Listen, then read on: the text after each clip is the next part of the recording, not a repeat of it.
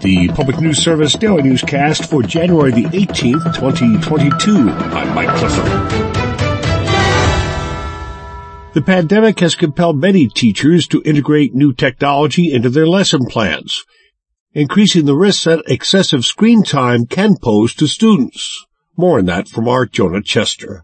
A 2019 report from Wisconsin's Office of Children's Mental Health found teens who log more than seven hours a day on electronics are more likely to be diagnosed with anxiety and depression. Linda Hall directs that office and acknowledges screen time is essentially unavoidable for modern students, but says parents can make plans to limit kids' tech use after school. When parents actually have a plan, they have a family plan for how screen time is going to be used the data show that it makes a difference, that kids start using it less. The OCMH offers several strategies for limiting kids' screen usage, including increasing opportunities for physical activities and extracurricular events, and restricting where in their homes tech can be used.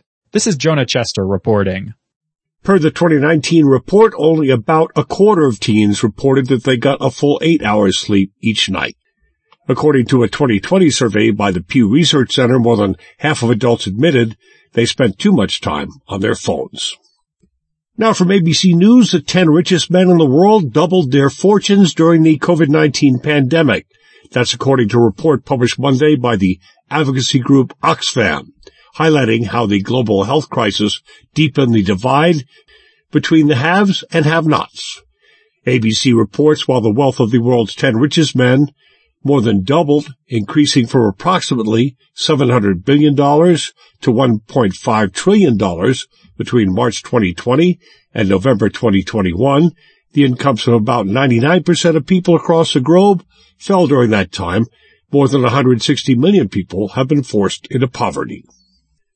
New Mexico's short 30-day legislative session starts today with a focus on budget issues. Nonetheless, LGBTQ supporters are urging the governor there to take up equality issues, even as other states consider more restrictive laws. Three of the issues came up at the Roundhouse last year, says Marshall Martinez, Executive Director of Equality New Mexico, including prohibition of the panic defense against LGBTQ people. We just are ready to, to make sure that people can't use I panicked when I found out they were queer as an excuse for their physical violence. Already, lawmakers in seven states have proposed laws in this year's sessions that would limit the rights of transgender and non-binary young people, including Arizona, Alabama, Indiana, Kentucky, Oklahoma, New Hampshire, and South Dakota.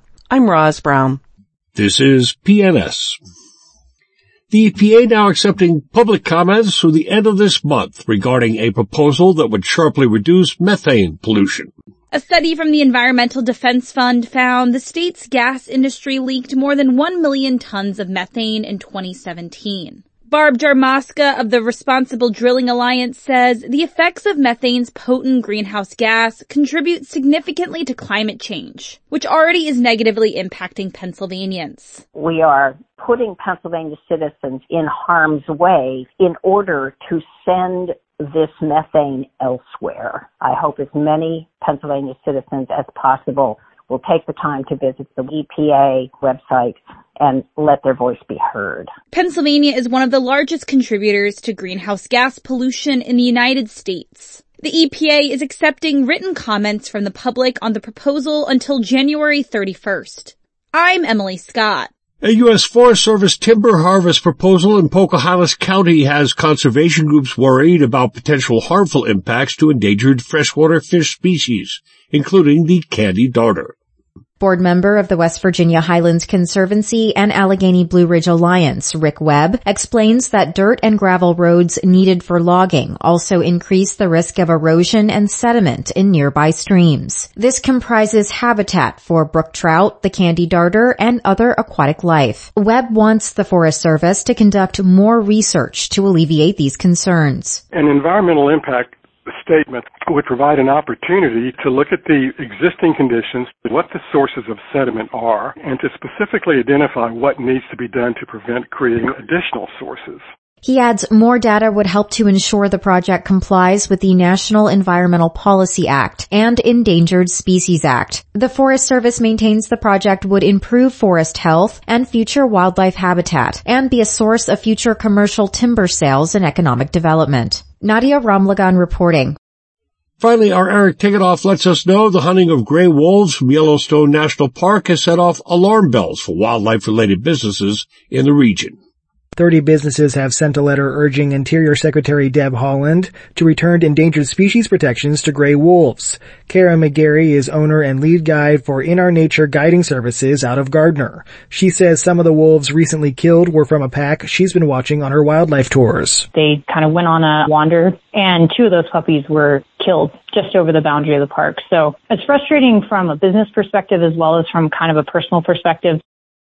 Businesses near Yellowstone have organized what they call the Wild Livelihood Business Coalition. This is Mike Clifford. Thank you for starting your day with Public News Service member and listener supported. We're heard on interesting radio stations and you can find our trust indicators at publicnewsservice.org.